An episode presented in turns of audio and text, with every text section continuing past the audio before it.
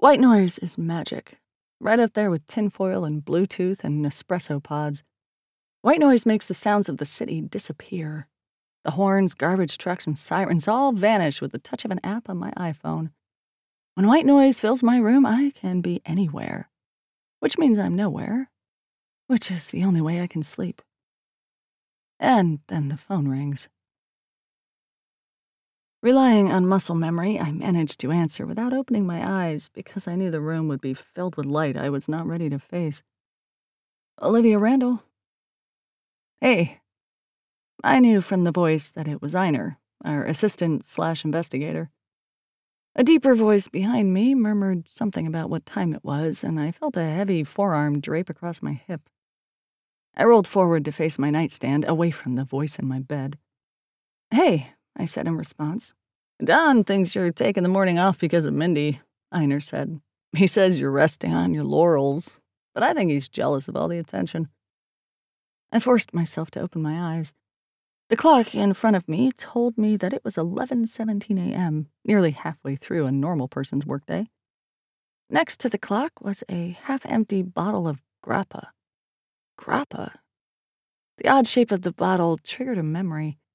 A client, referred by a law school friend who, unlike me, made partner at Preston and Cartwright, handing me a bottle, inexplicably shaped like the Eiffel Tower, to thank me for getting a glove compartment full of parking tickets dismissed in one fell swoop.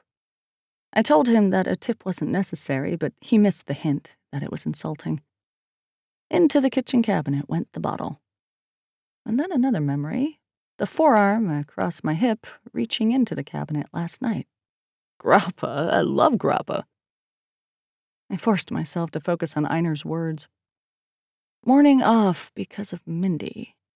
Right, Mindy. The 24 year old former child starlet I saved from prison yesterday by suppressing the cocaine that had been found in her impounded Porsche while she was collecting a $10,000 club promotion fee in the meatpacking district. My fee was more. Tell Don I have no laurels to rest on. I said, leaning back against the padded headboard of my bed. Don's my law partner. He's also my mentor, plus an honorary dad or an uncle or something. Most important, right now, he was probably wondering where I was. I could still hear the white noise, even though the app was closed now, as I racked my brain for a credible story I hadn't used recently. A client from a couple of years ago called early this morning. His son got picked up on a DUI coming home from a house party in Brooklyn. He thought he had slept it off, but was still drunk from the night before. The voice next to me muttered, He's not the only one. It took a little longer than I thought to keep him from getting booked. Good. I think Don will be happy to know you're not in the neighborhood. He won't admit it, but that old softy worries about you like crazy. I didn't get the connection between the two sentences, but here's the thing about being a liar. You develop an instinct for when you've missed a step and need to fake it. No cause for worry, I said.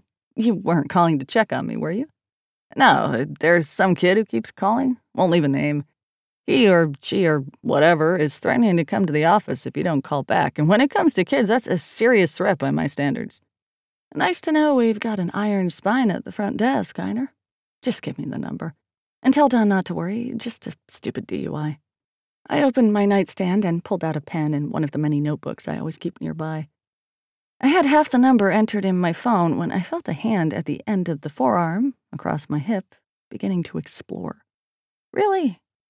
I threw back the blankets, rolled out of bed, and started gathering items of clothing from the floor. It's late. Your wife's flight lands in an hour. The phone rang only once. Hello? The voice was eager, clear but low, I could tell why Einar had been uncertain about gender. Probably female. Not a little kid, not a woman. This is Olivia Randall. You called my office? Yeah, I- I'm worried about my dad. He's not answering his phone or his texts. Great. Had we reached the point where kids call lawyers the second their helicopter parents go incommunicado? I was tempted to hang up, but if I did, with my luck, her father would turn out to be someone important. I'm sure your father probably just stepped out for a little while, okay? No, you don't understand. The police were here. He left with them. He said everything was fine, but then the police returned, like, immediately. My mind wandered back to Einar's comment about Don being relieved to hear I wasn't near the office.